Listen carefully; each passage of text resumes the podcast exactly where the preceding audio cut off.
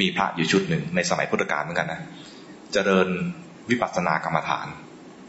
วิปัสสนากรรมฐานคือเจริญอย่างเงี้ยแล้วก็เห็นไตรลักษณ์พอเห็นไตรลักษณ์แล้วกิเลสดับ ระวังให้ดีนะ ถ้าเราเจริญต่อไปเนี่ยจะอาจจะถึงขั้นนี้คือ พอเห็นไตรลักษณ์แล้วกิเลสดับ เข้าใจด้วยรู้สึกมีความเข้าใจ มีความเข้าใจว่าสิ่งทั้งหลายเกิดดับ สิ่งทั้งหลายไม่เที่ยง สิ่งทั้งหลายถูก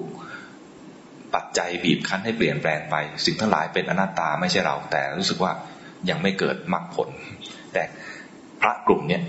พระกลุ่มนี้ในสมัยพุทธกาลนะเจริญวิปัสสนาแล้วถึงขั้นเห็นไตรลักษณ์แต่ยังไม่บรรลุมรรคผล แต่เข้าใจว่าตัวเองเนี่ย เป็นพระอรหันต์แล้วยังมีความเข้าใจผิดอยู่นะ ยังอยู่ในขั้นโลกีความเข้าใจตรงนี้ยังอยู่ในขั้นโลกี ยังเห็นผิดได้นะยังเข้าใจผิดได้ว่าเราเนี่ยบรรลุแล้ว เพราะว่าสภาวะแข่งความเข้าใจนั้นตัวเองไม่เคยเห็น พอมีความเข้าใจในแง่ของเกิดปัญญาเห็นไตรลักษณ์ขึ้นมาเนี่ยนะมันมันพิเศษ มันพิเศษมันไม่เคยเห็นมาก่อนว่าพอเห็นมันโพร่งมันโปร่งมันสว่างมันรู้เหมือนรู้แจ้ง พระกลุ่มนั้นก็เฮ้ยท่านเห็นไหมอย่างนั้นงั้น ผมก็เห็นทุกคนบอกเห็นเหมือนกันหมดเลย ที่ไปเจริญ วิปัสสนาด้วยกันในกลุ่มนั้น ท่านก็งั้นเราไปกราบพระพุทธเจ้ากันดีกว่า ไปรายงานผลการปฏิบัติว่าเราเนี่ยได้ผลอย่างนี้แล้ว ให้คล้าย ๆ กับว่า ไปรายงานความสำเร็จพระพุทธเจ้าทราบแล้วรู้แล้วว่าพระกลุ่มนี้จะมาตรัสเรียกพระอานนท์อานนท์กลุ่มนั้นยังไม่ให้เข้าเฝ้า ยังไม่ให้เข้าเฝ้า ให้ต้อนรับพระกลุ่มนั้นที่ป่าช้าทำไมต้องไปป่าช้า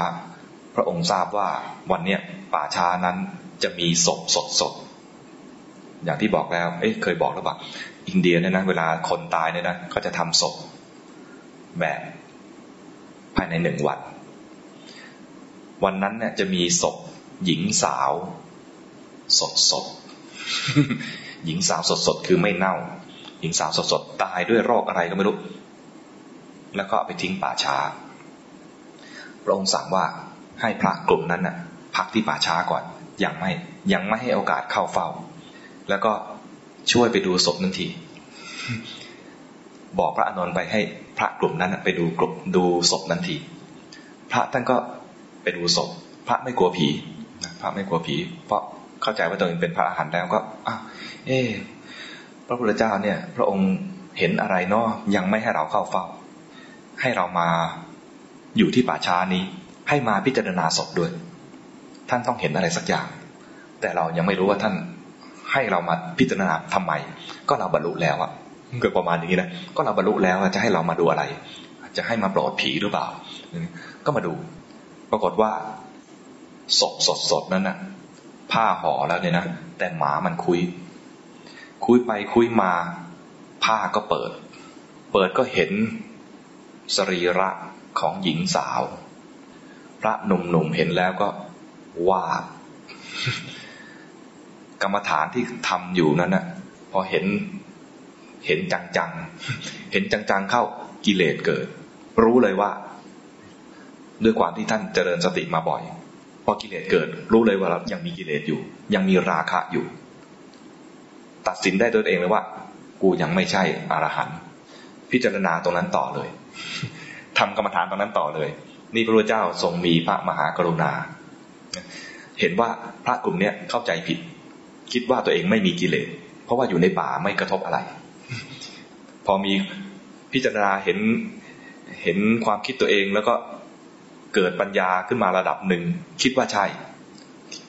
ที่ว่าใช่นะก็คือ มันไม่มีอะไรกระทบมาทดสอบ พระพุทธเจ้าก็ให้ไปทดสอบ